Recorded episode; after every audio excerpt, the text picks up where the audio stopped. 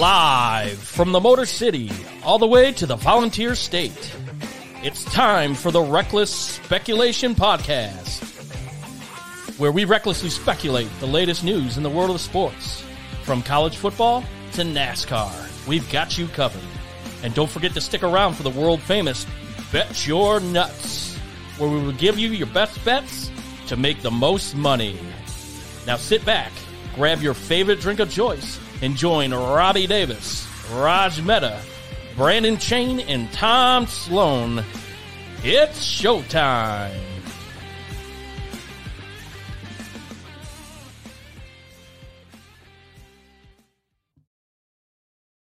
Good evening, everybody. Thank you for tuning in. This is the Reckless Speculation College Football Kickoff Show. Uh, tonight, we're going to break down the craziness that happened in South Bend last week between the Buckeyes and the Fighting Irish. Came down to the last second, last snap. Wow, what a game. So, we're going to talk about that. Uh, we're going to talk about the massacre that took place in Oregon between Colorado and the Ducks. Is it time to maybe jump off the the Neon Deion hype train? So we're going to talk about that. Ole Miss goes to Alabama. Uh, the student cannot upend the teacher. That was a shocking game. So we'll talk about that, and we'll hit on some other uh, topics that uh, took place last week in the world of college football. And as always, we'll break down some of the big games coming up this coming weekend uh, with our bonus bet your nuts. We'll give you our picks. Uh, newsflash: I didn't do so well. Uh, the other guys did pretty good.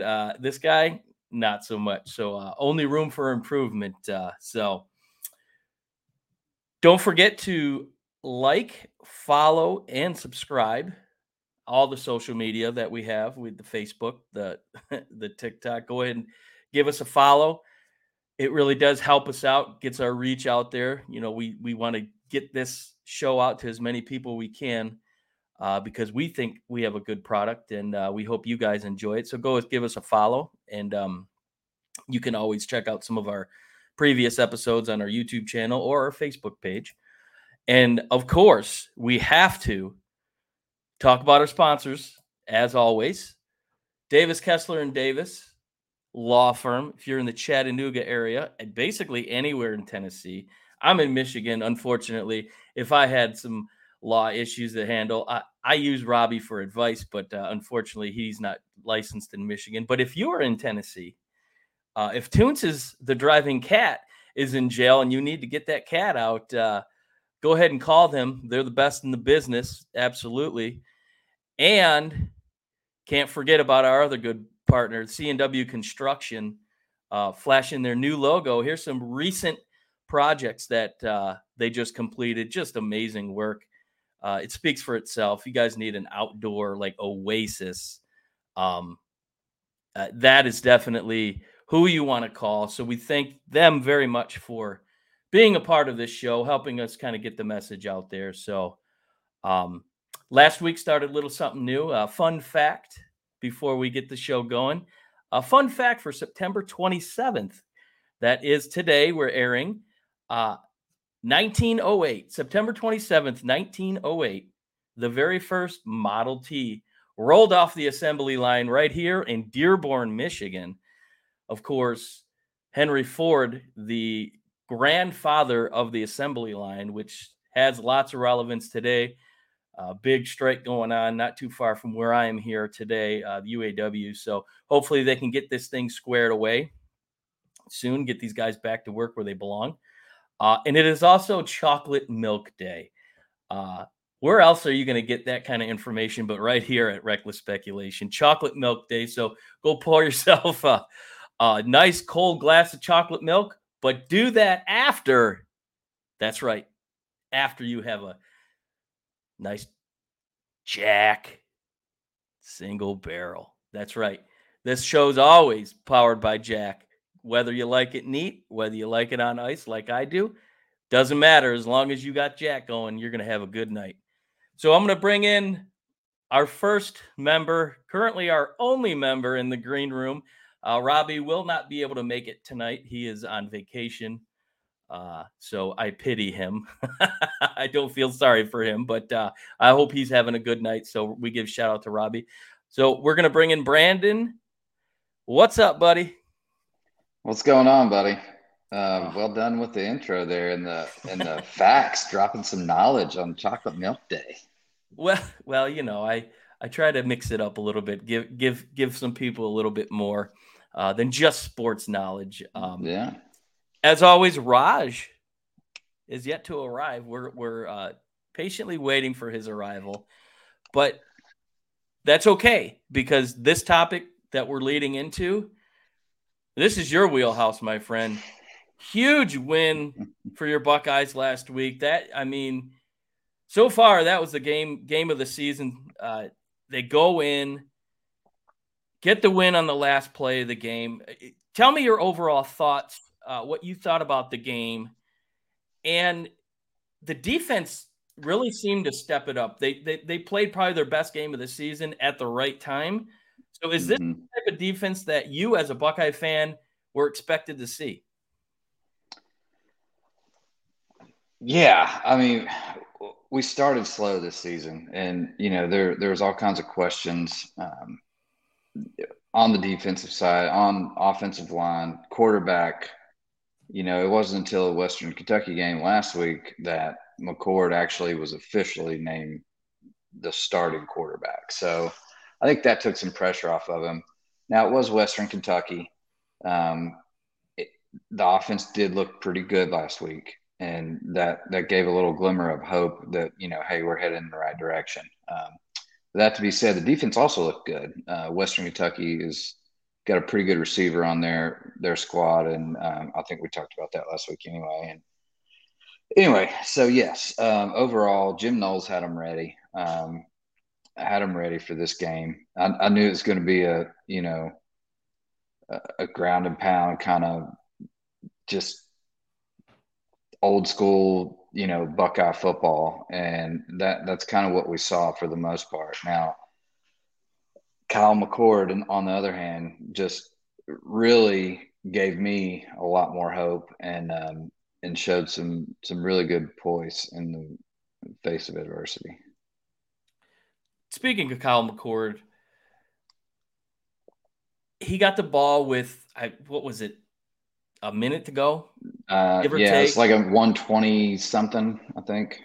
You're talking about a guy that has has kind of been scrutinized. Uh, he's been under the microscope, uh, and like you said last week, second half, I think he started to come into his own.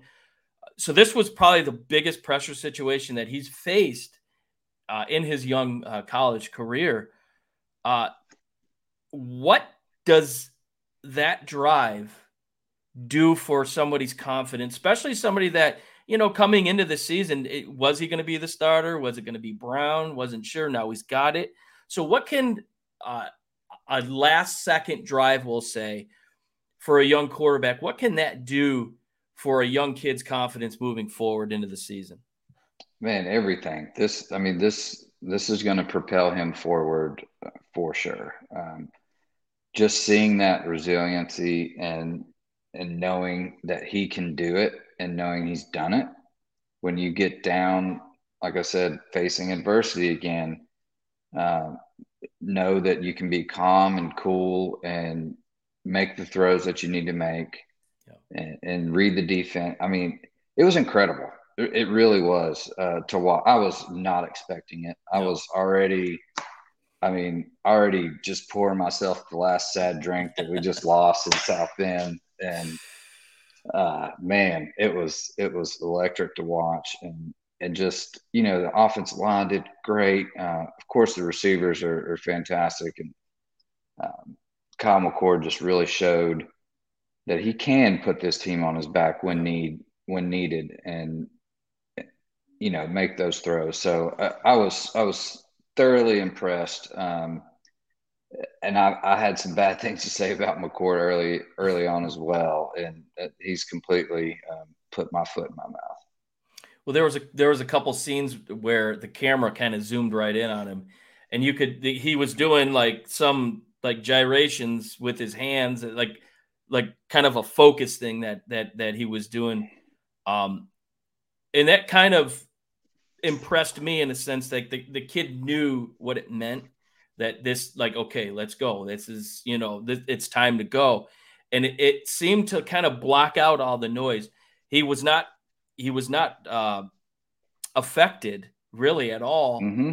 with the crowd noise and and the moment. And i i just i, I commend him. Uh, obviously i'm a michigan fan so uh, deep down in my heart, I was I was rooting for a loss, but then again, hey, let's have sure. be undefeated uh, at the end of the uh, end of November, the big game. But um, you know, you you can't help but uh, I'll give the kid kudos. That it was him. It was on him mm-hmm. because. Mm-hmm.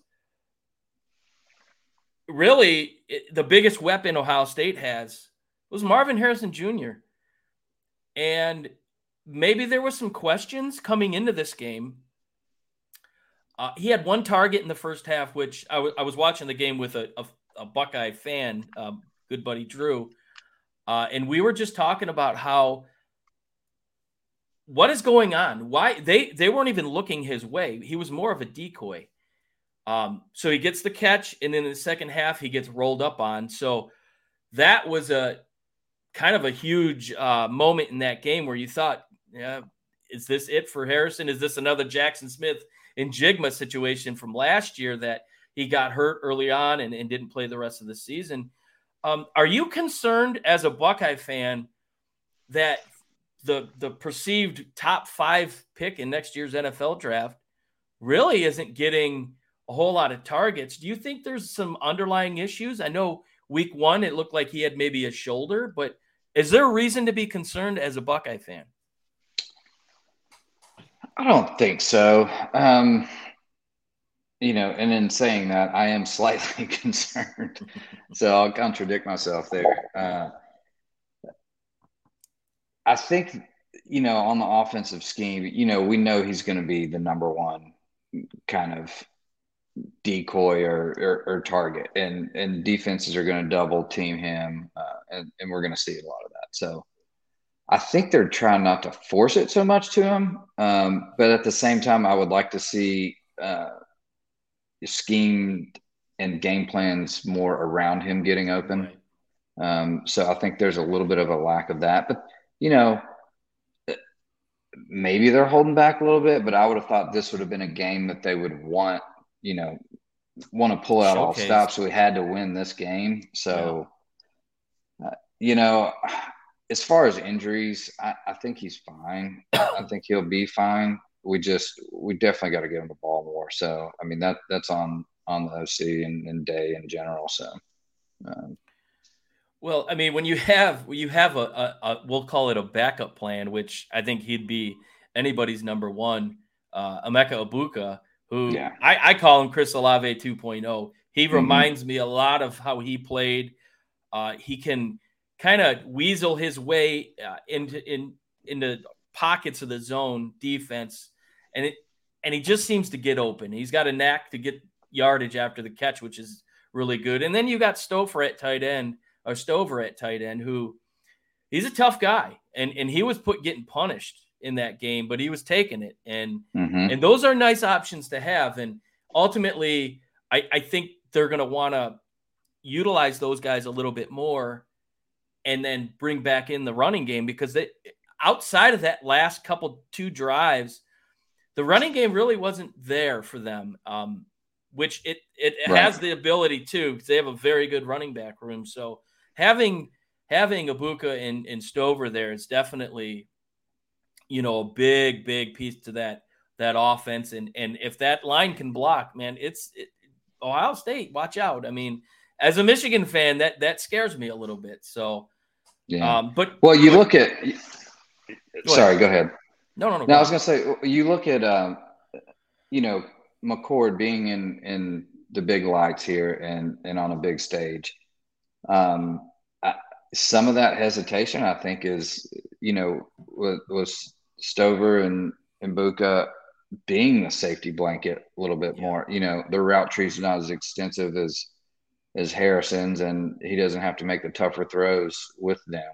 And you know, and and you know, tight ends open quite a bit. So uh, with with that setup this weekend, so uh, I think some of that all comes into play, but hopefully he'll have a little bit more confidence. And you know, like I said, the offense can scheme better to to get Harrison uh, more targets. Well, I had a couple questions here for Raj, uh, but as you can see, he's he's not he's not um, not with us yet. Uh, but speaking of that last drive, I'll, I'll, I'll ask you because I know you were you were dialed in. It came out shortly after that game ended that Notre Dame only had 10 guys on the field in that last play. Who do you blame in that situation? It, it is that is that a, a player not knowing the assignment, or is that just a coaching staff that completely lost control of the moment in that situation? It, it's probably a little of both. I, would say it's more on the coaching staff. I mean, you've got to have some somebody's got to be one counting at all times. I mean, that's just mm-hmm. there's a designated guy that counts every time. Like, um, and you know, I I think Freeman kind of winged it in the press conference as far as well, we didn't want to draw a penalty, and you know, he tried to play it off that way. I don't think they had a clue there were ten no. men on the field mm-hmm. because you could. I mean, you could have jumped off sides, uh, especially on the the very last play. You would have gained what six inches. I mean, right, get another right. guy out there. Like, yeah. what's that? what's that going to do? So I, I, honestly think they just they didn't even have a clue, um, and I think Freeman winged it in the press conference, and you know it is what it is. But that's a you know, that's one of those tough lessons. Um, could the game have gone differently? Yeah, sure. Um, but it is what it is, and you know that's another thing about this game and, and especially in NFL, you know, good coaches exploit weaknesses. And when you see weaknesses like that, that's why I love the the run call, the last play, um, to run the ball. Uh, so uh, you know, hats off to today and and squad, the Buckeyes. What what a game!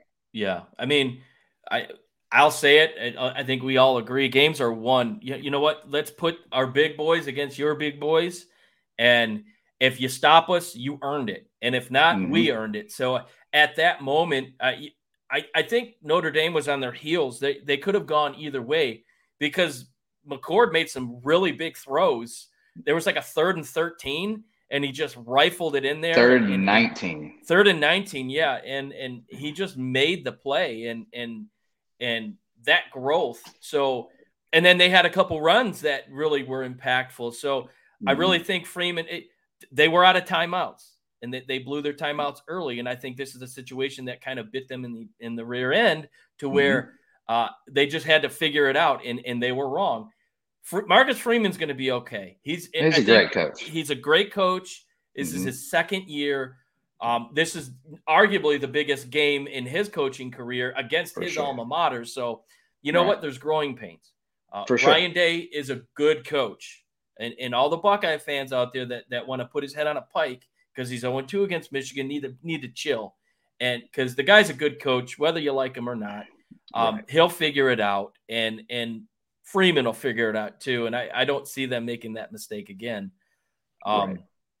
But um, you know, we won't get too much more into Notre Dame other than did this loss kind of kill their chances for a possible college football playoff berth? Probably. Um, and, unless this is their only loss and Ohio State loses to Penn State and Michigan, um, I could see a world where they, they could kind of slide in in the four spot. But I got to tell you, man, there's so many good Pac 12 teams mm-hmm. that I just don't think a one loss Notre Dame that just I don't think they they have a chance to get in. No, uh, I mean not not with the Pac-12 being as strong as they are, and you know, of course, the SEC and the Big Ten. I mean, I just don't see. It. I mean, obviously, you got to take probably ACC champion. You know, it's looking like Florida State's going to be that. I, I, don't see a world where the where Notre Dame gets in unless they're no. undefeated. And and if I'm Notre Dame fan, this is an example number one, and it stops right there. Yep. Why you have to be in a conference? Yep. Uh, you put put your put your I don't want to say arrogance because one of my best friends is a Notre Dame grad, and he would take offense to that. But the bottom line is football really is the only sport where you're not really attached to a conference. You're in the Big Ten in hockey. Join the Big Ten in football because you lose in mid September and your season is, unless you absolutely go to Duke this week, dominate. Uh, which Duke has shown they're not the same Duke of old. They're not just a basketball school mm. anymore. Uh, and then you got USC coming in here in a couple weeks, which can't wait for that game. Reckless speculation live from South Bend. Um, so you don't have many opportunities to kind of get back to a prominent position in the draft, or I should say, in the rankings to get yourself up there. So this is a really bad, bad loss for Notre Dame. Um, we'll see. This this season has been a little crazy, and college football, as we know, is crazy. So really, anything can happen. And speaking of crazy, uh, the Colorado Buffalo hype train, as we've mentioned time and time on this show, um, madness. The revenue that they've gained, uh, the very first home game, Boulder as a town grossed $18 million in, in revenue. Uh, that that's pretty amazing. Basically, coming from a football program that was one and eleven last year, started three and zero. Oh. We all knew what was going to happen going in to Oregon, facing those Ducks, and um, you know Dan Lanning kind of set the tone early on in the week, basically saying, "What have they done in this conference? They really haven't done anything." And I I don't blame him for kind of talking. Obviously, uh, Colorado State's coach made some comments that kind of bit him in the ass, and and uh, they almost end up getting the win, but put a lot more attention on that game.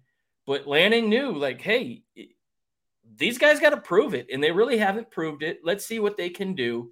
And this game was over before the first quarter. Uh, is it time for people to jump off the bandwagon, or is it? just pump the brakes, let this program develop, and and they'll be just fine. Yeah, look, I mean, we we talked about this gauntlet they were they were facing, uh, you know, from week one. That look ahead, look look what's going to happen. Uh, look, what Prime has done there is amazing, and what he's brought to the city. Uh, like you said, I mean, and, and the attention that they're getting, it, it's great. It's great for the kids. It's great for the program. You know, like he said in one interview, like 90% of these kids are not going to go to the NFL. Right. But now, we're, now we're working on, you know, relationships outside of that, getting in good, you know, jobs or, or good companies. So what he's doing is great. And he's good for the program. He's good for college football. He's a great coach it's just going to take some time. I mean, they just a bunch of transfers all over the place. Like his kids are good, the transfers are good, the talent's there. It's just it's not cohesive yet, and we we kind of called that. And uh, I feel sorry for him um, this week at home against USC. So that's going to be it's going to be. are you one. are you going out to that game? No, unfortunately, it didn't work out. My wife doesn't get back till five thirty, and um, mm. the flight out was at five twenty. So. Oh, okay, okay. Yeah. Well, that that would have been cool to see. Yeah, it'd um, have been been fun. Uh, I, I will say this about Deion. I, I don't think you've you've seen a coach in the college rankings that generally loves his kids. Um, mm-hmm. Um, there was a clip of him today that came out, and Travis Hunter texting him, I, I I'll do what I got ever I have to do to make it on this. I'm playing, coach. I'm playing Saturday. And he texted him back, I care more about you than this game. It's a game. Get healthy. And mm-hmm. then you can come back. I I I just for anybody that wants to trash talk Deion that he oh he's he's a big mouth and this and that, look for that that quote because that's the ultimate coach. That's the ultimate father figure. And if if I'm a parent and I see that and I I I absolutely want my kid playing for him because it just proves that yeah, the game's important. It's USC. It's another game that's going to be on national TV. It's important, but it's not important as much as the health of that kid. And I just, I, I think he's great. He he's he's always been a big talker because he can back it up. And I mm-hmm. truly believe when you come into a situation first year and you have 72 new kids on your team, the chances of success aren't there very high. And we've talked about it before. It takes a little while to build depth, uh, develop depth on your program. And yeah, you might have you know four stars on your your offensive defensive line and whatnot, but your backup might be a walk on or, or a one star or never got any other offers. So it's going to take time. I think mm-hmm. he's going to build this thing up big time and and and take last week's games, throw it out the window. This game, this week, I, I throw it out the window too because it's really not a fair representation of what that program will be in two or three years. I made a comment last week. Uh, we were out and about, and people were like, "Oh, it's trash. They're they're a fraud. Like they're going to win a national championship in five years. Mark my word." And and I believe in Deion, and I think he will. Um, but I guess the, the one of the big question marks coming into this game was Bo Nix. Uh, a lot of people have forgotten about Bo Nix. Uh, this is his what fourth or fifth year. I think it's his fifth year. Fifth year. Uh, he Transfer was from Auburn. Yeah. Big hype coming out of Auburn. Uh, just never seemed to uh, get it together. Goes to Oregon, playing pretty good. Had a hell of a game, 28 of 33, 276, three touchdowns. Is this a quarterback? And obviously a quarterback uh, friendly conference with uh, Caleb Williams, with Michael Penix now, and, DJU and uh, Bo Nix. Is this a quarterback that that that Oregon can really get behind and lead them to a Pac-12 championship and and maybe even a college football playoff berth? From what I've seen so far, hell yeah. I mean, this guy he, he's he's composed. He's make, making all the throws, making the reads. I mean, I what Dan Lanning's done with him, I don't know how he flipped him or what he's done to him. Um, but he looks completely different than he did at Auburn. Uh, and that's, and I thought he was halfway decent at Auburn, you know. And then when he when he transferred to Oregon, um, he's he's been great. He was great last year. I thought he's mm-hmm. you know he's really good last year. So yeah, the way they're rolling right now, I mean, they keep this momentum going. I don't. I have to look their schedule up, but I mean they they've got some tough. You know, Washington, Utah, USC. I mean, Pac-12 is loaded this year.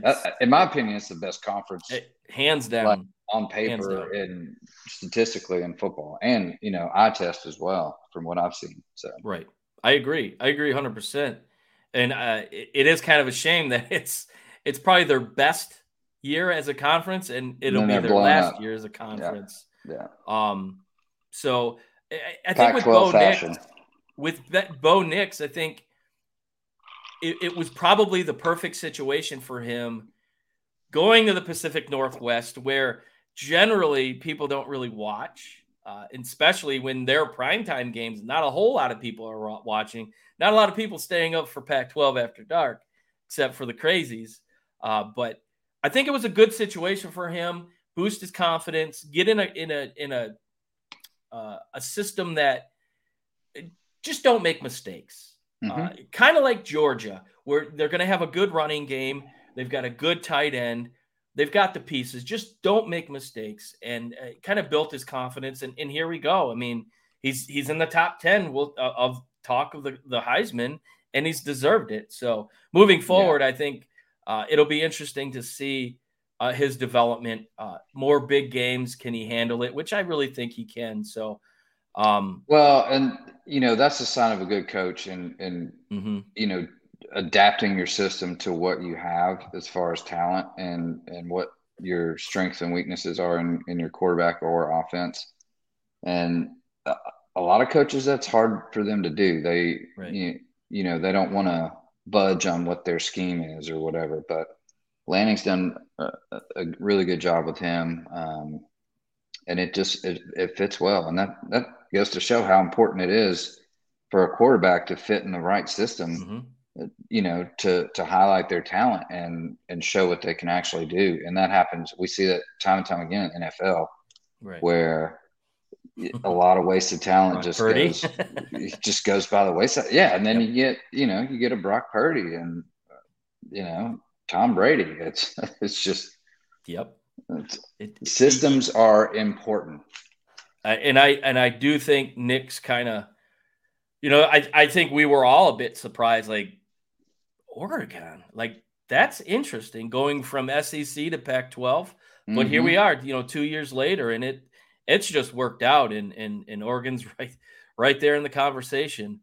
Um speaking of SEC, uh, this was one game that I felt it was an opportunity for Lane Kiffin to go in there and say, This is my show now. And boy, did he do what Lane Kiffin always does. He blew it. Um, Alabama, it's no secret they've got a quarterback issue. Uh, Milroe back at the helm uh, as quarterback after the week prior at, at, South Florida or Central Florida, where they, they went through the first, the, the second and third, which I thought it was funny that Saban kind of made a comment that, well, these guys were going to play because, you know, it's who we were playing. We wanted to give them some reps. I'm calling BS on that one. Right. He's not confident, and and this is the first time in a long time where um, there's some question marks in in Tuscaloosa, especially at the quarterback position. Um, but Jalen Milroe comes in. Uh, obviously, like I said, Ole Miss, kind of a, a, a good story coming in, ranked pretty high. He gets the win. It wasn't anything flashy, but he gets the win uh, did Alabama and Milroe uh, turn the proverbial corner after this game? No, not at all. not at all. This was this was uh, my analogy is little brother finally is just the same height as big brother and yep. wants to come in and pick a fight and gets put in his place and that that that's what happened. Um, Kiffin, yeah, he blew it. Uh, out coached. Saban just he, he knew he could control the game, running the football, uh, controlling the game clock, and you know not relying on a quarterback who he's unsure of. And it, you know, the guy showed up. Offensive line still pretty good. Um, yeah. Defense is is really good for Bama. So he's got a lot of strengths there he could rely on, and, and he used those to his advantage in this game.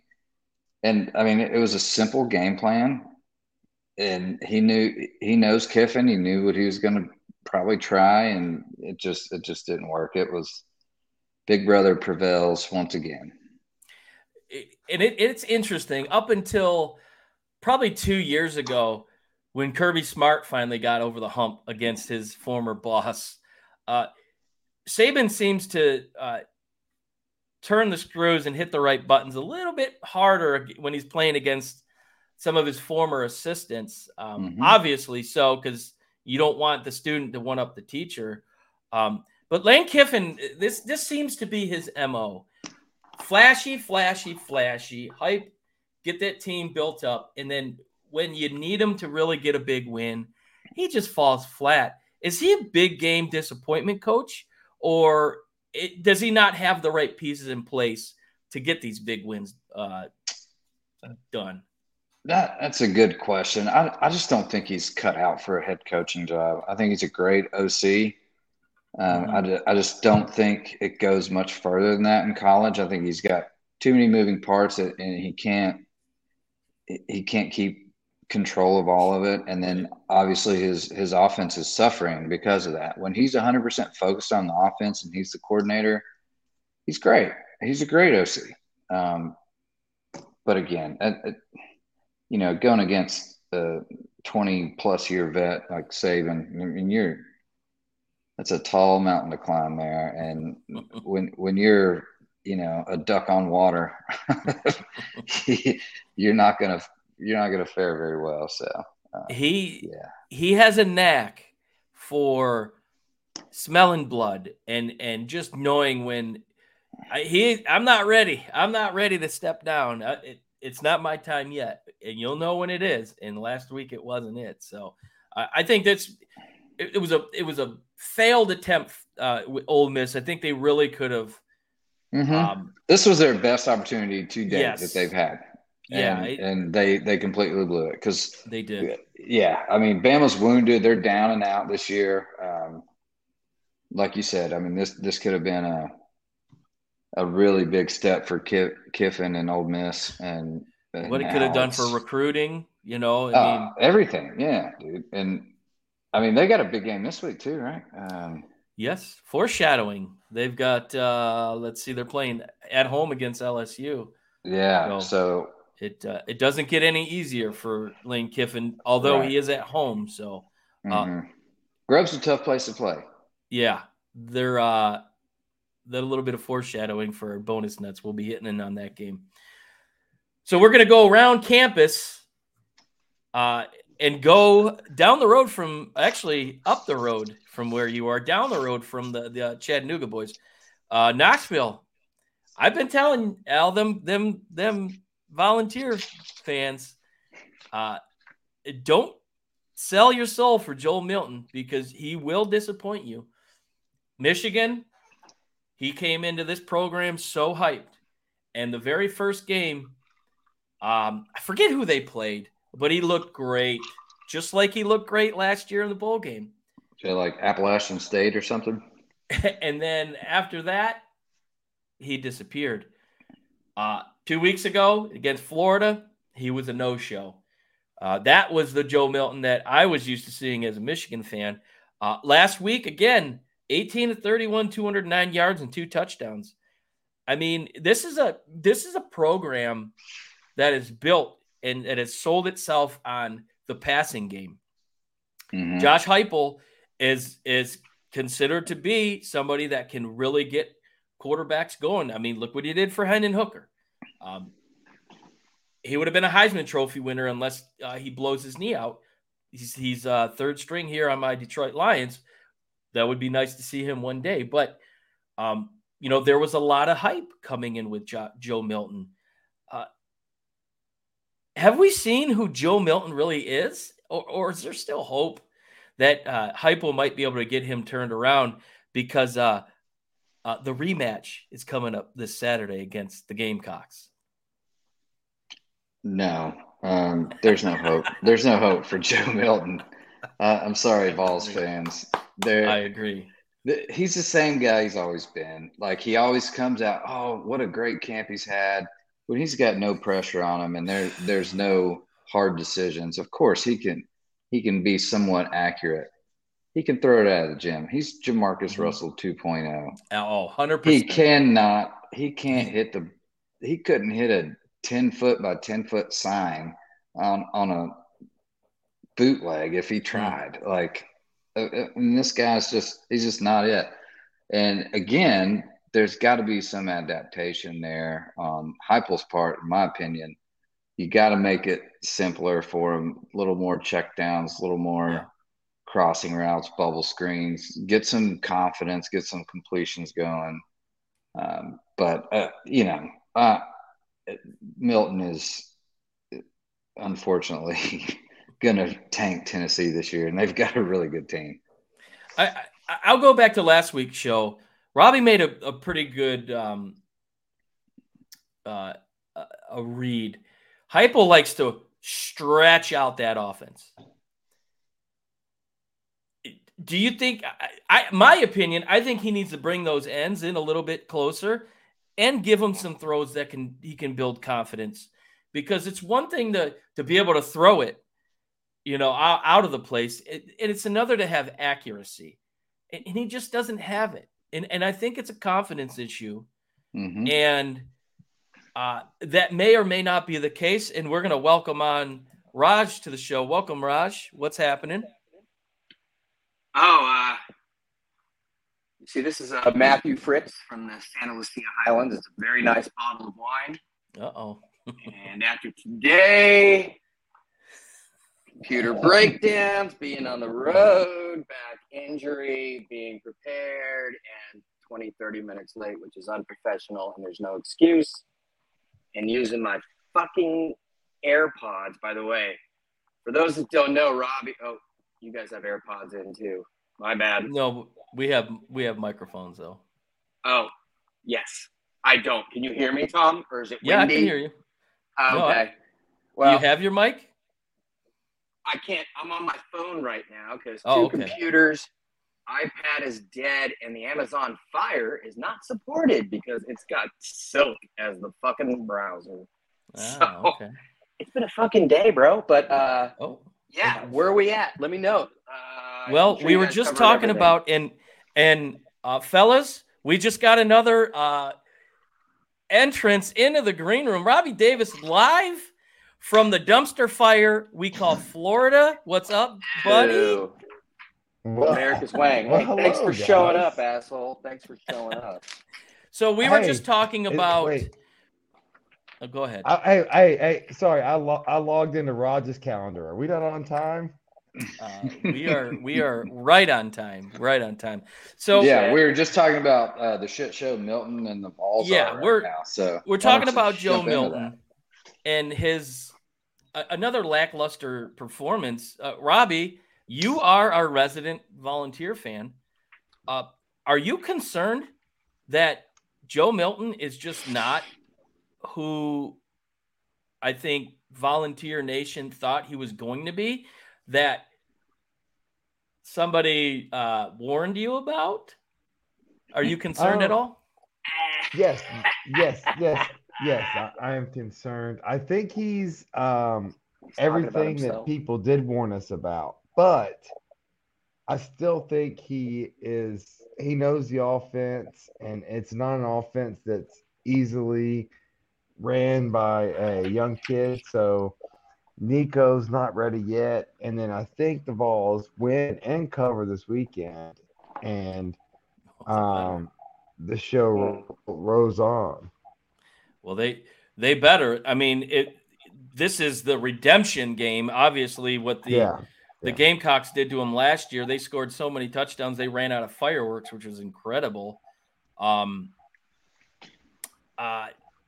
So Raj, you're our resident Pac-12 uh, participant for one more year, and then you jump on the the uh, the good guy uh, conference. Um. I was going to ask you if I can, you know, for those that don't know, Tom does everything. And I believe Tom put the agenda together and he has it down to each question. Or did you, Brandon? No, that was all Tom. It was fucking Tom.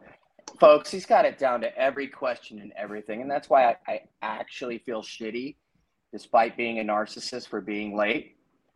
Tom, if you give me a second, I can answer most of your questions in like two minutes. I mean, well, I'll I'll- you. I'll, I'll get straight to your point with the Pac 12. Um, were you about to ask about Michael Penix? I'm going to ask about Michael Penix. Another game, four touchdowns, 304 yards passing, 19 to 25. Um, I like Michael Penix. I thought he was a good quarterback at Indiana. Unfortunately, he had uh, health issues. He couldn't stay healthy. Uh, product of the team he played on, maybe offensive line not not up to par, probably. Now he goes to Washington. He's got a better system, a better program. He's healthy, and he's showing why he's he's one of the top quarterbacks. Is he, in your opinion, the front runner for the Heisman at this point of the season?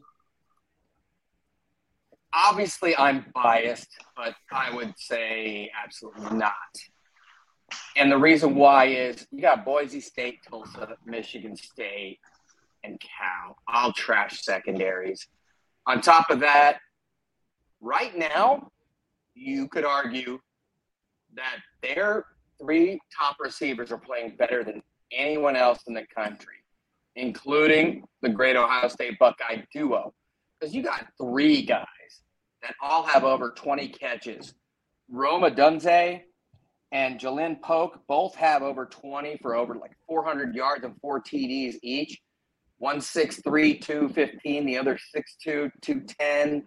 Uh, Jalen McMillan has come out of out of uh, kind of in the shadow. He's a fourth year senior, uh, but they've kind of waited for this. And um, you got a tight end that stepped up as well, and a great offensive line.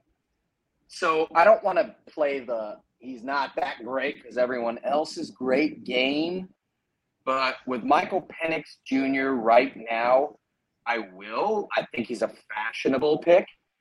And, uh, you know, he, he did, he has thrown a few picks, and sometimes he can hold on to the ball a little long.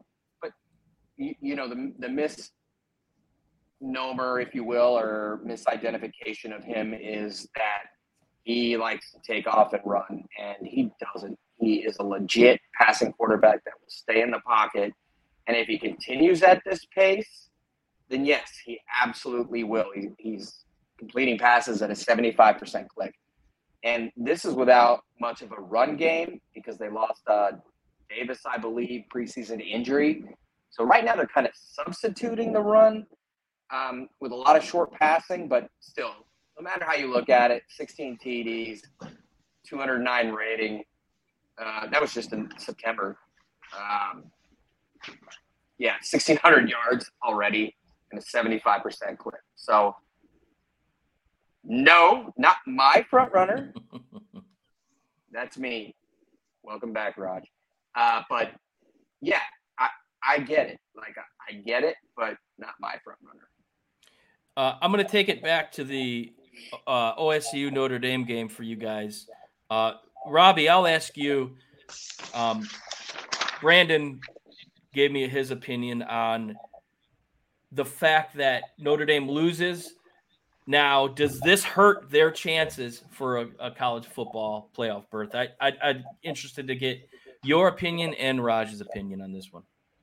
Um, th- this is one of the weakest college football years I can remember as far as who's going to be good and who's going to be not good. Um, you know, I, I, was talking about, hey, who knocks off Georgia? Because I can't imagine this Georgia team winning 36 games in a row or whatever it would be. Um, the Pac 12 is going to eat itself, I think. Like, hey, Oregon State lost the game at Washington State. That's a really good team, though. Like, they, like those two teams are going to knock some people off. Um, Washington State Pac-2 champs. Woohoo! Yeah, yeah. Um, no, I mean, I think I think I think Notre, Notre Dame's still in this. I mean, I, I just don't think there's any great teams this year. One loss doesn't kill you, and especially if, well, I don't think this will happen. But if Ohio State goes on to win the Big Ten, then that that that's a quality loss, and, uh, that and loss, Notre Dame's right in there. Almost hurt helps them. Yeah, yeah. Um, Raj, what what's your stance? Because because Brandon and I are kind of on the same page. I think this is a classic example of why Notre Dame needs to latch itself on to a conference because you know one loss it, it could be the end of the season and, and that one loss happens in early or mid September and that that really sucks as as a program. So um, hearing Robbie's stance, uh, what what do you make of that situation? Are they kind of um, out of this thing already, or do they still have a legitimate chance? I mean, I disagree in the conference thing. I mean, the way they got around it this year of all years was to schedule heavy. Yeah, they got some big boys at home, but you got Ohio State, USC, hopefully two top five teams. We'll see. USC won and dropped to eighth. At a very good Duke, Duke? team and Riley Leonard. Mm-hmm. You got Pitt, a team that could run the ball, and at Clemson, and then your usual at Stanford, and you know they travel all over the country, and they're playing all sorts of different offenses, all sorts of different teams. Yeah, you know it. You had everything in your favor against Ohio State. You're at home against an inexperienced quarterback with a veteran quarterback. You're up four with a minute 26 left. You should win that game. Right. But in the end, I think so many pollsters look back and like, oh, they lost to number four in September or whenever it was, and uh, I don't even know what month it is. It's still September. Yeah. Um, so no, I do not think they are out of it. Hmm. Um, I'll say this. Last thing I'll say, totally unrelated. Marcus Freeman is Brent Venables. He is a coordinator for life. There were That's some uh, just oh, some idiotic things a, said. Vegetables. Mm, that's, uh, vegetables. That's a, that's a bold statement. Uh, and and Raj, I, the stir fry of the vegetables. uh, Raj, I want to ask you. Yeah, I want to ask you this too. Uh, you mentioned Sam Hartman, the veteran quarterback. He looked out of sorts. Uh, he had he had a look on his face like like like he was a fish out of water at times, and he made a lot of bad decisions throwing the ball. Uh, 17 to 25, only 175 yards and a touchdown. Uh, I think the expectations coming into this game was going to be, and, and I even made the comment with my buddy Drew, who we, we he's a Buckeye fan who's watching with me. Um, this game's going to come back, come down to the quarterback play and experience. I really thought this was a game where Hartman was going to show, you know, this is me. Uh, this is why I came to Notre Dame to get the, this team over the, the hump of these big games. He just didn't do it. And if not for their running game, I, Ohio State dominates. And so I, I guess the, the, whole concern thing might be a little overblown. Is, is Sam Hartman kind of just middle of the road, or or is does he build off this and and and show why he belongs in a conversation of maybe a top three pick in next next year's NFL draft? Well, according to my 22 year old niece, he's really cute though. And he's got five NIL, NIL deals since August and like 11 and he, total. But... he had a rib removed too. Yes, it's on did. a necklace. Adam's rib. Anyways, uh, if you would have told me there would be a quarterback, one who's a 24 years old and with a very good team, and an inexperienced quarterback to go 15 plays for the game-winning score with 126 left, and then told me it was Kyle McCord, I'd be yeah. shocked. Yeah. Everything was in his favor, and he mm-hmm. didn't take advantage. And – yeah, I mean, I think their receivers are questionable at best. Um, for me, it, it, comes down to that, you know, also that sneak. Uh, it looks as if on fourth and inches, if you will, is a little bit longer, but it was a designed play that they tried to get cute and, you know, mm-hmm. they, they didn't seal and Ohio State knew it was coming. You saw two guys, I'm sure Chain already hit that. Two guys blitz. Uh, basically beeline at that 45 degree angle and kill where the tight end is when Notre Dame collapsed. And the irony being in the bush bush, and I'm staring at that. It's inches, dude. It's uh it go over center and push your ass there, especially with Estime who missed the block. Why they got cute, I don't know. If if Hartman you know, there was a dumb play. He's athletic, but not super athletic. At the same token, if he's a senior leader, in my opinion, this may be harsh, but call that shit off. Yeah, dumbass play against a and you you know he's got seven. You know he's got the the authority to do that, being yeah, his experience got... and and reading a defense and and knowing the situation. Yeah, I mean, uh, I, I guess it, it comes back to what I said a couple minutes ago. He just he looked lost. I guess that's probably the best word to describe. I, I am watching it. I'm like this guy does not look like he's in the zone. He doesn't look like he's got it tonight, and and it and it showed. And it I guess it was a. If you're an Irish fan, it's very disappointing. Well, he looks scared to make a mistake. Yeah, is, is yes. what his issue was. He did look scared. To me, it seemed like the offense, and I mean, Audric Estime, I think the world saw is just a beast. And give him the ball. Jerome Bettis 2.0. Like, oh my gosh. And I mm-hmm. I was at those games when Notre Dame won eight in a row, no, 12 in a row. But Bettis went for like 200 yards at the Coliseum in like 95, and it sucked.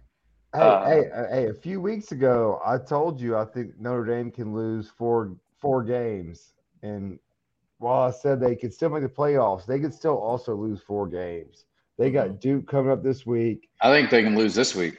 Yeah, yeah, they got Duke. Bad hangover game. At Louisville, yep. USC, Pittsburgh, at Clemson. Like yeah, Notre Well- Dame could go. Could, they they could fall off the rails. Robbie, have you I- been drinking all day? Because I literally said that schedule like three minutes ago. But anyway, you look a little red there, Lobster. Um, But, uh, yes, I have been answer- drinking all day. Well, I just But- started, so I'm kind of with it. But, But Tom, but to answer, but but you- I'm I'm just saying like I called Notre Dame could lose four games you this did, year. Yeah. you did do Yeah. that. Uh, then again, anybody can lose except for Georgia. Bama could lose four games. But no, to answer your question, Tom, I think it's also a, a reflection of kind of a, what looks like a crappy offensive scheme when it comes to the passing game, bad receivers, and yeah, a Yeah. guy that didn't look confident in in. It's And a I'm not saying recipe. bad receivers. It, it was just a bad recipe, and it, it didn't seem like he. I mean, most quarterbacks are licking their lips when they have a chance to win that game at home and with all those things in his favor. And he Mhm. was not licking his lips. No. Yeah. Well, I, I give a little credit to Jim Knowles too there on that. I mean, he, he did pretty well with the defensive All scheme. credit. All credit. They Yeah. they out schemed them just like Dan Lanning did to Colorado. Yeah. It was a joke in terms of defensive coordinating, like scheming. Uh, it was too easy.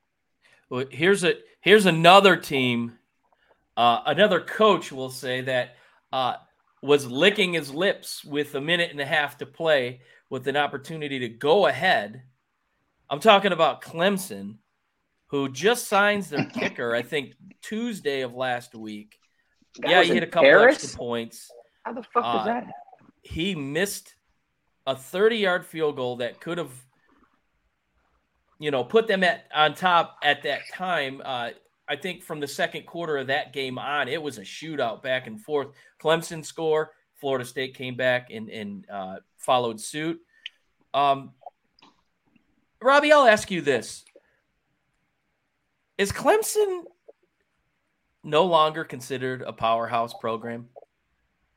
Clemson's lawyers are talking to Michigan State's lawyers and figuring out how the hell do we get out of this contract. That's what that is what Clemson's lawyers are doing. What was her name again? why- Can you send her our way? I, I don't know why it's funny, but yeah, it's yeah, yeah, exactly, Brandon. off. Like Tracy, who? Yes, like yeah yes, yes. You know, We have an Uh, internship available. no, yeah, Cle- Dabo. This Like, is look, like rhetorical. How would Dabo- Dabo sign jerk? How would he sound jerking off on the phone? Oh my Stop God. it. Who- Rhetorical. Yeah, hey, hey, hey, hey. He doesn't even use Because you lotion. said it, it's okay. He uh um no, yeah, I mean Clemson is uh they they passed Florida State, then falling back behind, and then now they can't Dabo's just not embracing what college football has No, not. become. And and and for better or worse, but it is what it is. And Dabo's just falling behind. Brandon, I, I guess Robbie kind of hit on it. Like the thought is there, maybe that there could be a, a conversation with how to get out of that contract.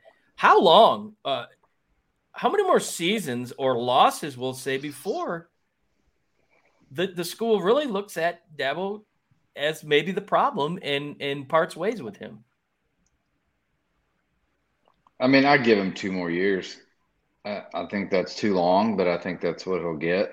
Yeah, Um, so I, yeah, it kind of went back and forth. All right, first game against LSU, Florida State, they looked dominant. They, you know, punched LSU in the mouth. It was like, all right, no brainer here. Then they slipped up against Boston College with with a really shitty game, and we were like, okay, now ACC's up for grabs again because Clemson started looking better. Um, this was just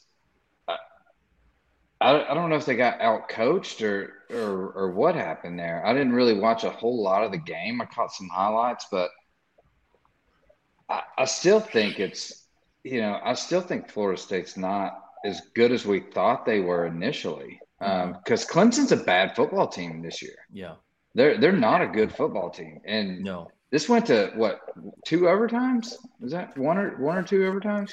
I think it was This game- one. I think it was overtime? one. They One don't overtime? run the ball well. It- and not just against Clemson, against BC, their top back had 12 for 38, I believe. Um, you you can't do that and, and Yeah, continue to so- win. Yeah, it's just um it's still you know, Clemson this could be Clemson's only loss and they could they could run the table, come back in the championship and beat Florida State and then, you know, here we are. So we know that's not true. You and I, everybody I, here. I don't think that's gonna happen. Yeah. Um Well, no, Clemson already lost to Duke. Oh well yeah, that's Yeah. true. That's, that's right. Well yeah. I Which- love They're done. Dabo's love for his twin, yeah, yeah, yeah. Cade, his twin Forgot. son, Cade Klubnik. Because Duke's about to whole beat Notre. Dame again. Yeah, We- so, yeah. Raj, we all know you love Cade Klubnik. Um, Not only that, Dabo went full on, all out, basically sold out DJU. You can read between the lines for for the young hand. I'm not going to go anywhere else, but um, it, it's funny to me if, if the the talent judgment obviously has changed, the recruiting has changed. Uh, I don't know who they go from or go to from there. That's one thing I'm wondering. It's still Clemson. yeah. It's still Yeah, I mean who Valley, who are you gonna Carolina. get right now? Exactly. Yeah. Like I think he's pretty safe, Yeah. but you know they got their national championship. Now sit back and you know win nine to ten games. They're halfway decent at recruiting too. I mean, Yeah. it's you know, it's fine. They're I mean, we'll see. No more national happens. championships. No, we'll, He- we'll see what happens with the the all the recruiting and the uh, realignment of the conferences, and then I think that's going to make some influence on on his position. Doesn't And- seem like they're coaching anyone up though. Everyone Yeah, seems I mean, I, it's still you're paying ten million dollars a year. Right. I know, but to your point, Robbie, he's not adapting to this No. transfer portal. He's got to embrace NIL. Yeah. And, and, He's and NIL, like he's, Two he's coaches. trying to stay old school, and it's Yep. not going to work. two coaches uh, that tried that, and Nick Saban and and uh, Jim Harbaugh here uh, went into NIL thinking that tradition's going to carry us. They found out. They found Yeah, out really quick that this is not the state of college football. You have to embrace it, or you're going to be left in the dust. And I, I think until Dabo uh, realizes that, hey, whether you like it or not, this is this is where we're at in college football. Until they kind of put the clamps on it, you got to embrace it. And and if if he doesn't, it's going to be a long road for Clemson. And and I just I don't see it ending well for him. But um, like I said, I'm I'm a Michigan fan, and I, I'm biased. I'm partial. I, I kind of want to get your guys' uh, thoughts on. Uh, obviously, cupcake season. I'll be the first to tell you it drives me crazy because I don't think it prepares these kids for the games that matter. And and last year, it, it they kind of fumbled a little bit. Obviously, they win uh, a second Big Ten championship. Uh, and this year, uh, nothing to write home about. We'll say uh, last week they covered, they they hit the number, which I was surprised. But um, I want to know your stance on it, and and is it is it fair that they're still ranked number two in the country? I'll start with you, Raj. First of all, if you look at ESPN, by the way, on college football, it's you want to see Phil Knight and Nike money that Rob talks about. It says bodacious with Bo and Green. Uh, they're already starting their campaign, which is so them. Yeah, it's fair, man. I mean, again, if you look at that team, and for those that you know understand football, it starts in the trenches, and they're still right now the best team in the country in the trenches, it appears. Now, yeah, the schedule's not the same, and you said in big games. Lately, it's been one game. Um, I do question the game breaking, as I said before, on the outside. But when you look at that defensive line and that offensive line, I just see like Stonehenge. Like I see blocks that don't move, and I don't see that anywhere else right now in terms of technique and everything. Now, Georgia's got guys that look like that, but they're young. Um, Michigan, to me, is the most polished team in terms of the offensive and defensive line. Robbie, where Uh, where do your stance uh, uh, w- with Michigan as an outsider looking in? Yeah, and so this this is this is where preseason ranking, rankings are stupid. Um, my top two or top three teams so far are Washington, Oregon, and USC. They've looked the best to me. Like Georgia being number one, I think is ridiculous. Michigan being number two is ridiculous. They just haven't played anybody, and so it's just this. Yeah, I mean, hell, that'd be like me talking to Raj every day on the phone. Of course, I'm going to be better than him, but you know, we don't do How's that. every fantasy day. team doing, dude? Hey, seventy percent playoff percentage. And and Brandon, obviously, you're you're the you're the enemy. Uh Yeah. So, but you you're definitely not one to let that kind of judge what you feel. So, as a Buckeye fan, where do you think Michigan stands at right now? No, I'm I'm a realist, dude. Um, Michigan right now is a better team um, than Ohio State for sure. Uh, in the trenches, like Rogers' point, and that's that's where this game. So I, I think I've said this before on this podcast. I mean, Ohio State typically. I mean, with Kyle McCord this year, it's it's a little sketchy. Um, it's getting better, but typically Ohio State is built to win championships. Michigan is built to beat Ohio State, Yeah. um, and that's That's that's, like they that's that's their drive. That's that's what they've done. 'Cause, I mean, let's be honest, we've beat them for how many years in the past, and yeah, in the past is what you said there. That was operative. in the past exactly. Don't remind me. now. Don't now remind me. Michigan, I'm nervous every time we play them, and for good reason. Um, they're. I just hope that we can continue to get better and and have somewhat of a, a good game and, and hopefully win this year. But Michigan being number two, where else are they going to go? I mean, they're a good team, and uh, to Robbie's point, preseason rankings. Once you're once you're slotted and you know they're averaging what 32 points a game or something like that 33 points a game I'm, they're winning their games pretty ha- handedly Uh, I mean, where are you going to put you can't drop them i mean they're already there so until these teams get into the meat of the schedule where they start playing some other other good teams that's when you're going to start seeing separation but Where do, where do you think Michigan would be in the college football playoff rankings? Ooh. um i've got so Based on now, I mean, they, Yeah. i think Like they would be I see your point. It, it, it would be reputation. And, yeah i uh, think they'd still be number two I think it's Oh, you, two. you would put Michigan number two. Yeah. no, but So, the voters. I've got- idiot I've got voters country Washington. Would. I've got Washington, uh, Michigan. Oregon?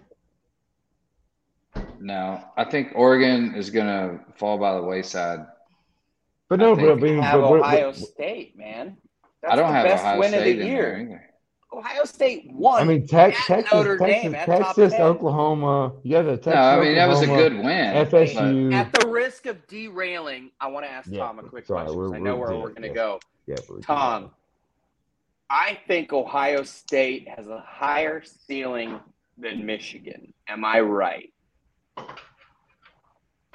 I, I think you can be, and it, it goes back to what what Brandon said. You sound like my Um, wife. This this team, and it's been said time and time again. Yeah, Ohio State's built for the college football playoff, and and Michigan, uh, you know, and this started back in the Schembechler day. Like everything was about winning the Big Ten, and and Harbaugh's kind of uh, gone by that moniker. So. Um, I, I I probably would agree with you. Yeah, their their ceiling's a little bit higher. Um, they have a little bit more uh, in certain areas that Michigan doesn't, specifically uh, wide receiver, and then vice Skill versa. position. Michigan has has some things that that Ohio Much- State doesn't have. So No, trenches. steady. Trenches. You Much guys more dominate. steady. yeah, Trenches. You guys dominate. Skill positions. I think we're better. Uh, offensively Yeah. and, and even in the secondary, I think we're a little better. But it's Sounds still like Colorado, trenches- Oregon. Trenches are i mean It's that's where important. the game's won and it's very important and, and michigan has been been brutal the last two years so Right. um, So yeah, we'll see. talking about rankings, we're going to give our reckless speculation top five rankings. Obviously, this is not based upon what ESPN or the AP says. This is what we, as the reckless speculation representatives, watching games, how we feel the top five is. And Brandon, I'm going to start with you. What is your top five for this week?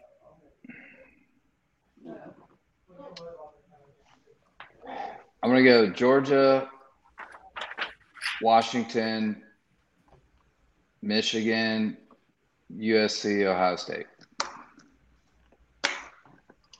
Okay. Robbie, who do you got?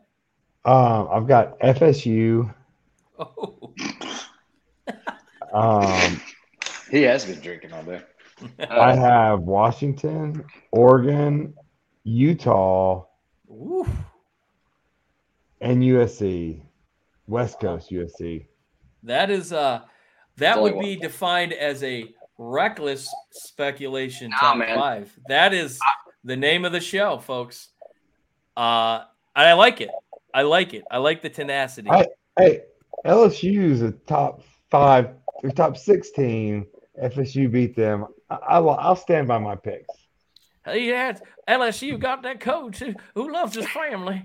Uh Raj, Yeah. what's your top five for the week? Um, I got the same first two, UGA and Michigan. I'm going to throw Texas in there because Alabama proved with a team like Ole Miss going three for 14 on third downs that uh, you beat that team no matter what defensively. I don't care about the offense. You're a good ass team.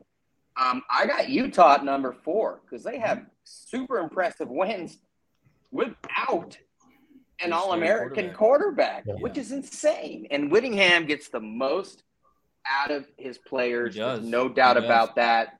At, at number five, I'm torn between USC, Oregon, Washington, and Penn State. Hmm.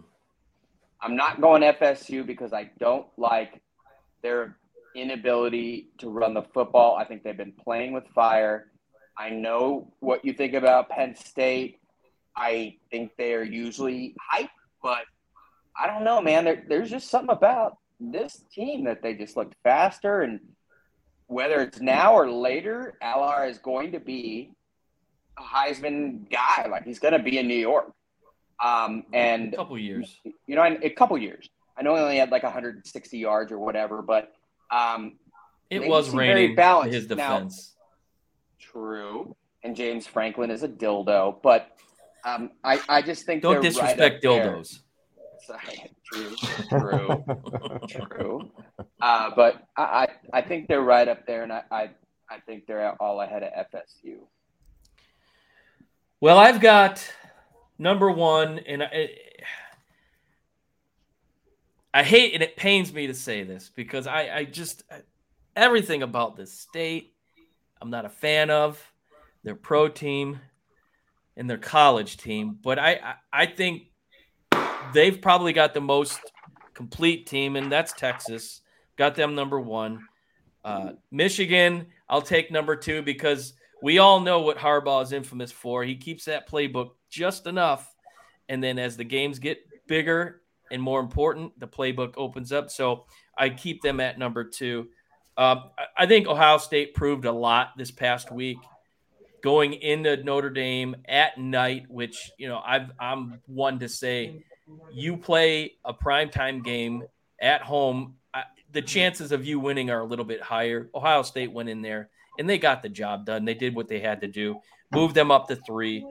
Washington number four, and uh, Oregon after what they did to Colorado. I think that gets them into the top five. So I'll tell you. I'll, I'll, Uh, Hey, Rob, who you partying with? Because we can all hear them. Um, yeah, I, I've super uh, nice. Uh, If they're gonna Headphones party, to pick dude, up, yeah. party hard, bro. They're, yeah, we're about to go going to someone beach house, I guess. So that's my that's my top five. And now we're gonna I move love it. on. Love it. We're gonna move on to a new segment: game balls and Rob, fumbles for the week. Yeah, sorry. do you have another fucking Uh, room there, bro? So basically, who got your game ball for the week and who just fumbled it? Uh, Raj, we're going to start with you. Who's your game ball and fumble for the week? I saw this. Can you come back to me? I, I saw this in Yeah. your amazing write up, but I'm flustered, which doesn't Okay. happen often. Br- Brandon, I'll start with you. I know. All right, I've got a, a game ball and a fumble, um, which neither are going to players; they're going to coaches. And my game ball is Dan Lanning's pregame speech to Oregon about prime time and Hollywood, and we play this game on the field, and we play for wins, not clicks. Now that was That needs to be on a T-shirt. It was it was definitely motivation. We I, like we talked earlier, Tom. I love Prime. I love everything he's doing for the program. Mhm. Um, no hate against him whatsoever, and he owned it at the end of it. He he had a really good conference or afterwards, saying you know they expect to perfection. They they want to go out and win every game, and that's just you know their mo. Blah blah blah. But, but what a speech that was. Um, so I'm going to give him the game ball, and then as far as the fumble goes, it's it's going to Marcus Freeman and and the Fighting Irish. Uh, Ten guys on the field for two plays straight. Yeah. I mean, come on, bro. What are you doing? Let- Twice in the same month. They did it yeah, earlier in the month. you know, and, and he can play it off saying, "Well, we didn't want to draw a penalty." Blah. Don't give me that shit. You didn't know what was going on. You nobody was counting your guys. There's always a designated guy that counts the freaking players, whether it be a player, whether it be an assistant coach, whether it be somebody. I mean, we had that in high school. Come on, like somebody's always counting players. Yeah. Um, so to tell me that you you didn't want to draw a penalty, especially on the one yard line, I mean, what are you going to give up? Six inches, half the distance of the goal line? Come Yeah. on, get another guy out there. Yeah, Yep, he absolutely. later said they should have a call to draw an offside. Like that should be something. Oh, for sure. They haven't they haven't done that yet though. And Well, he I- said I the think- were stuck watching the game like I think others.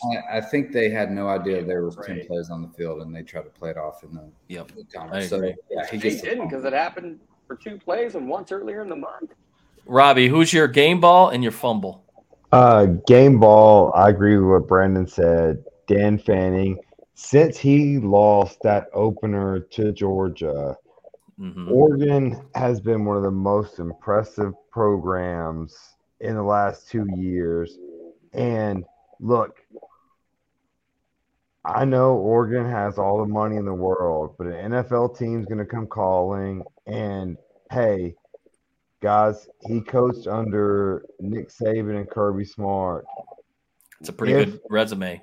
If Nick, if Nick goes, if he wants to retire, that's that's the one to go.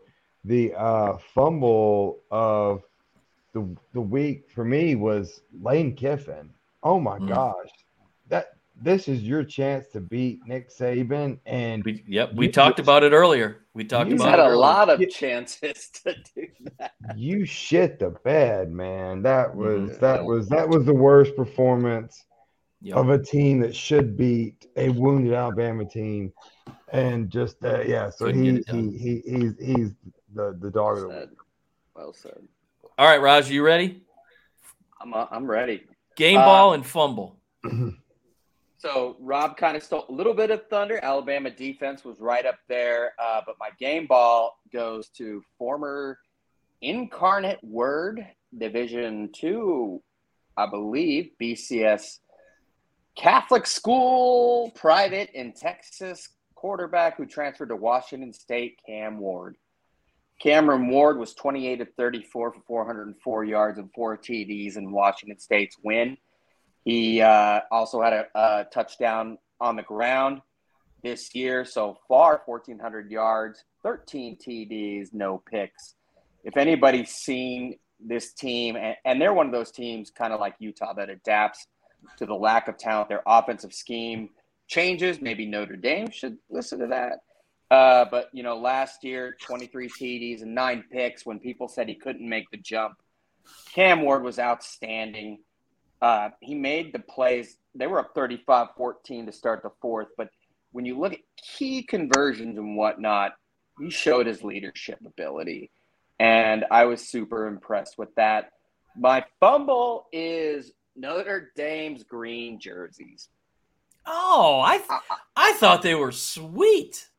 I like yes, them. they are a gimmick. And to me, when I see a team that comes out with somebody that needs an added boost, it means they can't handle us. And hmm. if you look back at their history, I think the last time they won a big game in the green jerseys was probably a bowl game with Jerome Bettis. Before that, was Joe Rudy Montana. playing on defense? Exactly. Um, I was at the Bush Push game, and Charlie Weis pulled him out, and we know how that happened. He pulled him out two years later against USC at home. The final was thirty-eight nothing. Um, they were number eight in the country under Tyrone Willingham in 2002, and they lost to an unranked BC 14 to seven. I just like left my body and came back. I remember that, but I seriously don't remember what time we start. This it's is why we allow you to come on being a half an hour. oh, I know, I know. No, it's it's the Indian in me.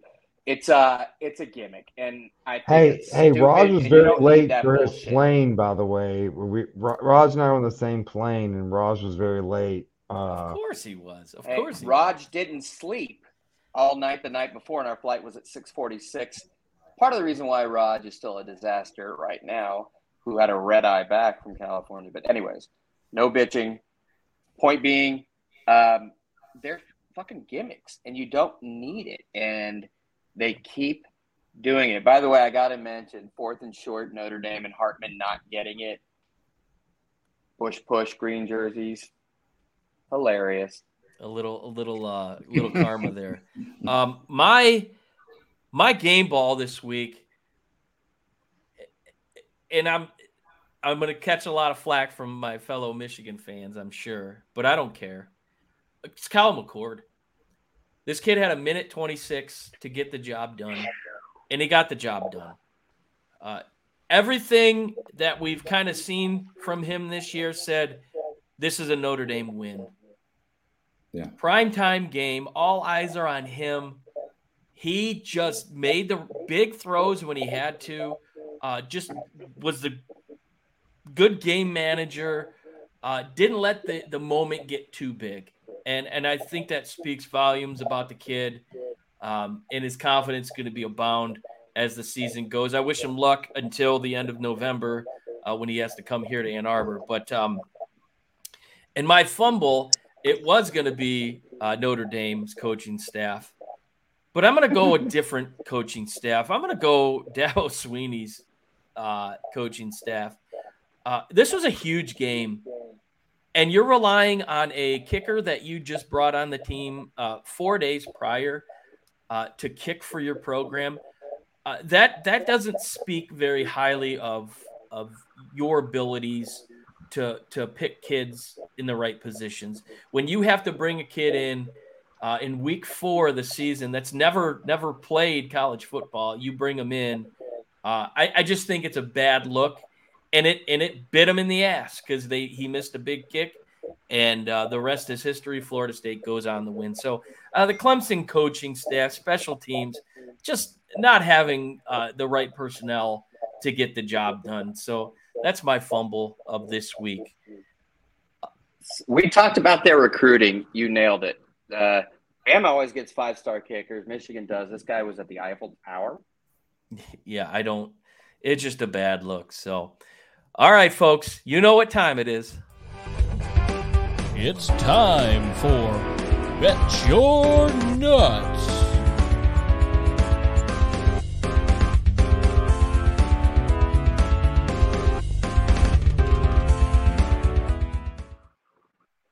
That's right. It's super bet your nuts. It's a bonus nut, ladies and gentlemen. Uh, as we've shown this this college football season. We picked we picked several games that we're going to bet on. Some have been a little bit better than the others, uh, but oh well. I, I only room for improvement. So we're going to start this week. We're going to head out to the Pac-12. The aforementioned Utah Utes going into Corvallis of Oregon State. Uh, Oregon State's a three-point favorite here. Uh, Raj, this is your home conference. We're going to start with you. Utah, easy. You, you don't bet against Willingham, uh, Whittingham. Sorry, they play very similar styles. I think Rising will be back, but if not, um, literally mirror images with a better coach team in Utah, and to give them three is crazy to me. Robbie. I just don't know anymore. Um, I think that I like Utah, and so I'm going to bet Utah, but people should bet Oregon State. But my pick is going to be Yeah. Utah. We did not do well. No, Brandon Shane, uh, who do you like up there in uh, the Pacific Northwest? Yeah, I mean Utah's one of the better, one of the better teams in the country. Oregon State's good. They're they're not that good. Um, it- you're giving me three points with Utah. Come on, all day, hammer this line. oh, Well, since since you guys all went Utah, Oh no, I need all the help I can get, ladies and gentlemen. Give me DJU to make a big uh, splash uh, and, and get the win. So I'm taking Oregon State in this one. oh Moving wait. on to wh- All right, Tom, are you tracking this? Are you keep, keeping track of this, or Uh, I don't I- have my I- note card in front Oh. of me? Well, I'll, I'll I can do that. I can do that. So, um, All right, we got Raj, three Robbie, Utah, one for Oregon State. Brandon, and me. So Sorry, guys, U- I'm just Utah, this week. Utah. Uh, Brandon, we're going into Boulder. Uh, Yeah. Colorado embarrassed last week. We talked about it earlier. Not looking very good this week against SC coming into town with an 11 a.m. local time kick. Uh, nothing says get up and get ready for that game like an 11 o'clock kick, but uh, Nine, 21 9 and a a.m.1/2. Oh, it's 9 a.m. local time? No, it's 9 a.m. for us for SC. Oh, oh, okay. I I got believe you. it's. Wait, it's SC, Mountain 10 a.m. No, it's SC, 10 a.m. Yeah, it's SC. 10 a.m. 10 a.m. 10 a.m. local. Yeah, it's that's noon that's- Eastern. Yeah, you're right. You're absolutely right. Yep. It's like fucking COVID time. Dude. That's ridiculous. Um, USC Yeah. 21 and a half favorites. Brandon, who do you got? Oh man, you know, I had tickets to this game. I was telling you guys, and I just I couldn't make it work. My wife's in the Bahamas for her birthday, and she doesn't get back. The flights just didn't work out. Can't hide money. Uh, unfortunately, I'm not going to make it to Boulder, which would have been a sweet, sweet game to go to. No, you know, no heart in the game, just to go watch good football. 21 and a half. That's that's a lot. Um, but you got the Heisman front runner in USC and Caleb Williams and Colorado's going to get another little slap in the face a little bit here. And um, I'm sorry, this is the gauntlet we talked about after week one. This is what they're going to face. And I think, I think 21 and a half is easily covered. And um, yeah, I mean, Prime's a great coach. Like I said, it, it, no slack on him. It's going to take a few years to recruit depth and, and compete with these teams. Robbie, who do you got in this one? Um, yeah, so now I'm a USC fan because I want uh, Caleb Williams to be healthy throughout the season so he can be a Titan next year. So I am, uh, yeah, yes. So I am, I am rooting for both the Titans to lose every game now and USC to win every game. And so, uh, yeah, I think the irony with Josh Dobbs being Arizona. You just muted yourself, Robbie. He has no idea what's going You're- on. You're on fire, dude. You muted yourself. No, his headphones died. Ah, You don't know Yeah. how to work headphones? yeah. You're you're. Mine did that earlier, so. I had to pull out too. All right, all right. Uh, Raj, I, I have a feeling I know where you're going on this one. Actually, you probably don't. Uh, by the way, my boy Deech with the the Dodgers sent me the bobblehead I wanted. Caleb Williams. Uh, he threw out the first pitch. Future. Titan. But uh, yeah, You- hey, the irony Maybe, hey, can your Josh boy get me? Can your boy get get you another one to send to the speakeasy? dude, this was actually not as hard to get as what. What's funny, as far as I know, is he's only the third person not a Dodger. The first was Kobe Bryant that got a bobblehead, then LeBron James, and now Caleb Williams. Um, he's got a Dodger hat on. Uh, also sent a signed Fernando Valenzuela program uh, for my little one and and a JD Martinez bobblehead, ironically enough. Mm. So it was pretty cool. Uh, I think we're going to be out there for the NLDS, so we'll see. But I, I think Colorado is they're coming home, and Oregon had a great defensive game plan, and Dan Lanning is exponentially better than that dildo Alex Grinch. SC won 42 to 28. They dropped three spots in the polls, but if you looked at Arizona State's touchdowns, they were all kind of like Tennessee versus Florida. Like just big plays, missed tackles that should not have happened. And that's a concern. I know they're without Hunter. I, know they can't run the ball as much, but I think they're going to come out fast paced, going to throw everything. This is their game of the year. And I expect USC to win, but I think it's going to be 42 28 type. So I will take Colorado. to cover. I like USC. I, I think uh, they cover here. Um, and we'll stick with you, Raj, for the Kansas Jayhawks going into Austin to face my number one team in the country, Texas. Uh, Texas is giving them 17 and a half. Who do you like in this one? Two words Jalon Daniels. Three words, baby. So you're going Jayhawks Jayhawks to cover? to cover. Robbie. But I would not be shocked they won this game. I was, you just you just took the words out of my mouth. Not only give me Kansas to cover, give me Kansas to win. Because Tom has them as his best team in the in the country, and that's ridiculous. uh, Brandon Chain. Yeah, this makes me sad that Robbie just picked the same damn team that I'm picking. So Oh, uh, I've got Kansas to cover, not win, but I've got them to cover. I think I think Texas probably wins by like three. I mean, I think it's gonna be a close game. Uh, Again, I need all the help I can get, folks. Well, they're your number one. This is a shocker. Are you being different just to be different? Um, Give- Tom's in give- Tom's in desperation mode. I, Yeah. I'm, I'm up to here in uh, the ground right now. How's that lone wolf thing worked out for you? son? Yeah, it's it's Not so good. Not so good. We're heading to uh, Lane Kiffinville. Where well, coach who loves her family is going in. Two and a half point favorite going on. Um, Brandon, who do you like in this game? I like Ole Miss to bounce back right here after this, you know, little spanking by Big Brother that Lane Kiffin took. I think they bounce back. Uh, although LSU's been playing well, Ole Miss is a good team, so it's in the Grove. I mean, come on, that's a tough place to play. So Robbie Davis.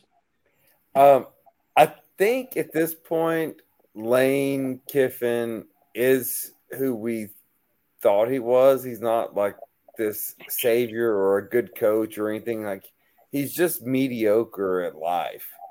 And I think Brian Kelly's a little more mediocre than Lane is. And so give me the more mediocre coach of these SEC West teams. So I'll take LSU. All right. Raj, uh, which mediocre coach uh, do you prefer in this this match? Uh, You know, up until last week, when I don't know how good Arkansas is, but I like the LSU defense. Thought they had a few bad breaks against Florida State, and I would have taken them all day against former SC quarterback Jaxson Dart and Ole Miss. But they didn't look that great. Um, however, I will still take them against an Ole Miss team because I don't believe in Lane Kiffin being able to. Great coaches have their teams respond. uh, when under the pressure, when they need to the most. And Lane Kiffin definitely is not that. And I don't think Jaxson Dart is that quarterback. And I will take LSU, even though Brian Kelly is a supreme douche. Um, I think they've just got, you know, enough speed on defense and enough on offense to to make that uh, Ole Miss team guess a lot. Uh, and I will take Ole Miss as well. I, I or I should say not as well. I I'll agree with Brandon here. Uh, I think they recover. Uh, Lane Kiffin seems to win games um, when when he should have won it the week prior. We'll just say that. Uh, last week was his opportunity, uh, and he fumbled. Uh, he could have been my fumble for the week, but uh, give me Ole Miss. Here's here's the sneaky game of the weekend, uh, in my opinion. Uh, Notre Dame coming off a really bad home loss, like we we we you know beat the dead horse over, going against a, a Duke team that has been really good has been really good this year. Uh, this number really surprises me. Notre Dame giving uh, five and a half. I'm a little surprised with this one. Um, Raj, what's your take on this game? Notre Dame by a touchdown. I think they were kind of shell shocked. That's a bad word, but uh, under the pressure at home and whatnot. And I think they're going to come out and they've learned a bit of a lesson. Hopefully, they have 11 guys on the field on offense and defense throughout the game. But um, I think Duke's beat a Clemson team in the first game of the year with a little bit of emotion and hype. And I, I think Notre Dame is going to respond. Now, that being said, is this a night game? not that it matters a ton, but just weird stuff happens at night. I forgot if it was a night game or not. 7:30 p.m. Yeah. I'll still take Notre Dame. I think they respond. They're a good team. Robbie. Yeah, I don't know if you guys have looked at Notre Dame's schedule or if you've seen who they're going to play. I think they're going to lose four games, and this is one of them. and so, yes, I think they lose this game. So, give me Duke in this game. Um, I just, yeah, it, it's it's Duke's one time to shine on this stage, and I just don't think Notre Dame's very good. Brandon. Uh, give me Notre Dame here. I think they win by 10. I think, you know, the Duke uh, Clemson deal or whatever in the beginning, that, that was a lot of hype. Duke's kind of been ho hum after that, not so good. I think they respond. I think Marcus Freeman learns from his mistakes. Hopefully, they get 11 players on the field at all times, and they can they can take this game. But I think Sam Hartman has a little more composure in this game, a little more confidence. Brandon just wants Ohio State to have a good win. That's all he wants. Who doesn't? Yeah, I, I mean, uh, dude, I thought we were going to lose against Notre Dame. Trust me. I, I agree. I, I like Notre Dame here. I think this game's close till about the maybe the eight minute mark of the fourth quarter, and and Notre Dame's maybe depth comes into play and experience with Hartman. So Give me Notre Dame to win this game. The redemption game, like we spoke of earlier, the Cocks, specifically the Gamecocks, heading into Knoxville. Folks, they're bringing out the black uniforms again. Like they need that to in- inspire. Mm. What did you say uh, a little bit ago, Raj, about uh, changing uniforms? Uh, maybe yeah, that man. represents something. Um, Brandon Save it for Georgia. Brandon, who do you like in this this matchup? Oh my God, this is one I'm so torn on. So Vegas is begging you to take South yep. Carolina here. Yep. Um, God, Joe Milton looks just so awful. But I'm gonna I'm gonna take Tennessee here. I don't know why. Uh, I think just because I think Vegas is begging you to take South Carolina. Uh, I'll I'll come to you last, Robbie. Uh, Raj, who do you like? Robbie, agree or disagree? the Tennessee secondary has been much better than Yeah. we expected. Yes. And i- i- if those that don't know, uh, I mean, they have, yeah, UTSA didn't have Frank Harris, but they have limited guys throughout. I mean, Graham Mertz had 160 yards and was short passing, but it's just so hard to know because Virginia, Austin Peay are just dump off guys. Uh, Mertz can't throw, and UTSA had a backup. So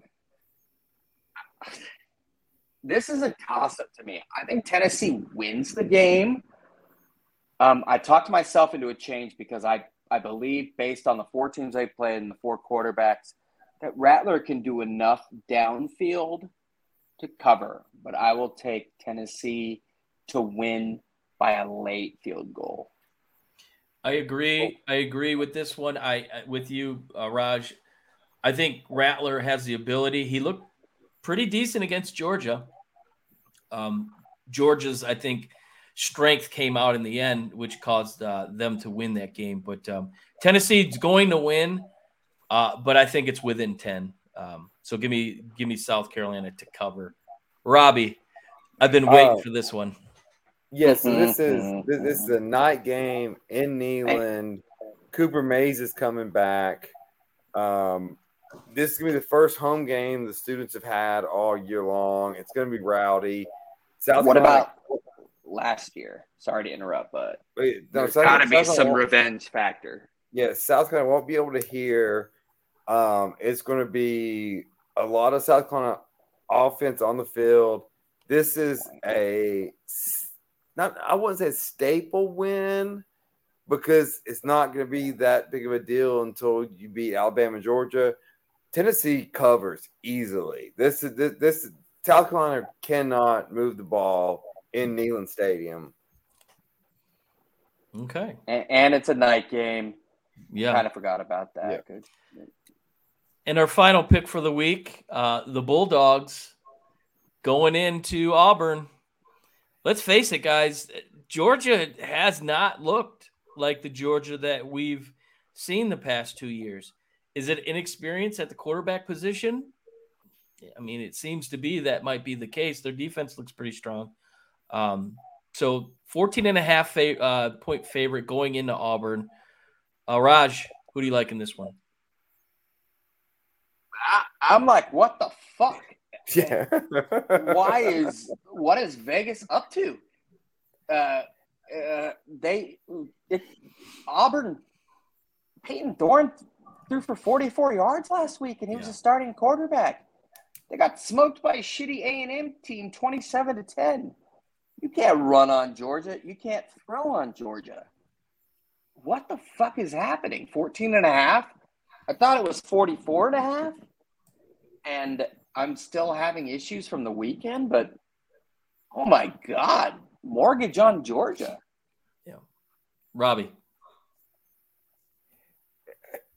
what he said. I mean, yeah, like yeah, I don't think this is a great Georgia team. I mean, well, it's it's it's, it's a less great Georgia team than the teams of the past, but Auburn's not good at all. And Oh, yeah, I get it's on it's uh at Jordan Hare, but it's like still uh it's still Georgia who has recruited way better than Auburn has, and they they have way better players and yeah, and yeah, no, yeah, give me Georgia. uh, Brandon, uh, I I have a feeling you're going to follow suit. Yeah, I, I didn't even realize Auburn was playing football this season. Damn. It, it's it's been bad. And my brother-in-law is a huge Auburn fan, so sorry to him, but um, they're just atrocious. Like 14 and a half, really? Like to your Something's up, dude. Raj, something's up. Like what is going on here? This feels like a try somehow. Um, but I'm gonna take Georgia anyway, and I would, yeah. I mean, if Auburn covers 14 and a half, we got to reassess our. Give them the People's Championship like they claimed for in sure. 2004. Uh, I will go Georgia as well. uh, for the s- simple reason uh, Payton Thorne, who used to play at Michigan State the previous couple years, who um, in the COVID season he looked okay, but after that, not so much.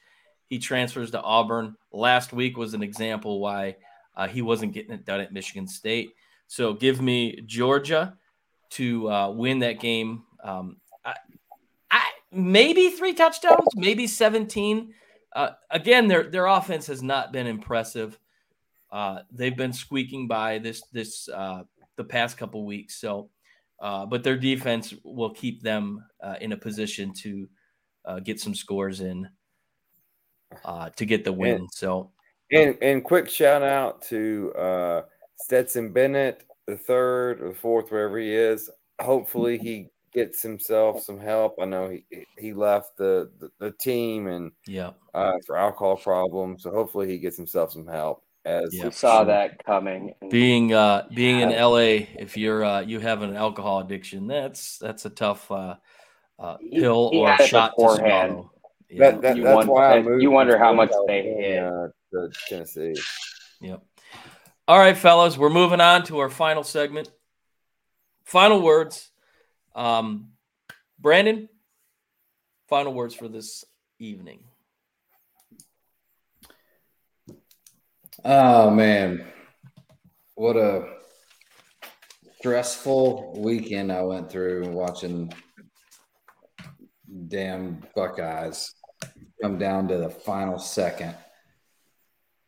I turned like three shades grayer. Um, it was a good game, good resiliency, uh, good poise.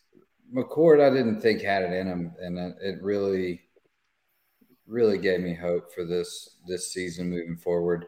You know, the, this college game is survive and advance and get better as you do it, and and I think we got a shot. You know, we've got a lot of good skilled position players. If we can just somehow put it together, um, I, th- I think we got a good shot this year. Yeah, I mean, and, and to Robbie's point earlier, there's no overwhelmingly great standout like this team's going to win it all um, team this year. So I, I think Pac-12 is the strongest conference by far, um, and they're this is their last year too, which is kind of ironic. So Pac-12 of them.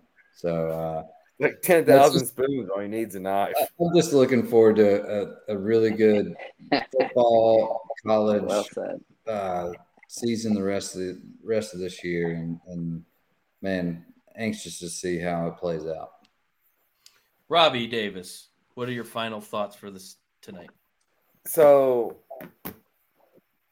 you know, you like to think of yourself as a good person and you try to do the right things the right times. And I do that most of the times. But this weekend, I beat a man so badly on his birthday weekend that it is uh it is uh it is it is a shame to say. Um so Kirk Cousins. oh, Wait, wait. on. Let me read my lineup. Let me just just, just tell you. So, Kirk Cousins, Etienne, Ford, DeVonta Smith, Lockett, Kelce, Michael Thomas, the Chiefs, and Michael Gay. They beat the birthday boy so badly that it just wasn't even funny. Tom, I am two and one. Michael I'm feeling Gay? good.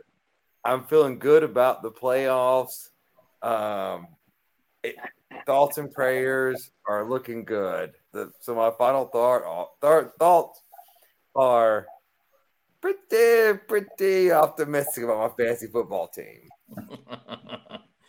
okay. Uh, uh, I, uh, on the fantasy football front, uh, I played Rich this past week. I lost by a half a point. I put up 100, That's 171 points and I lost.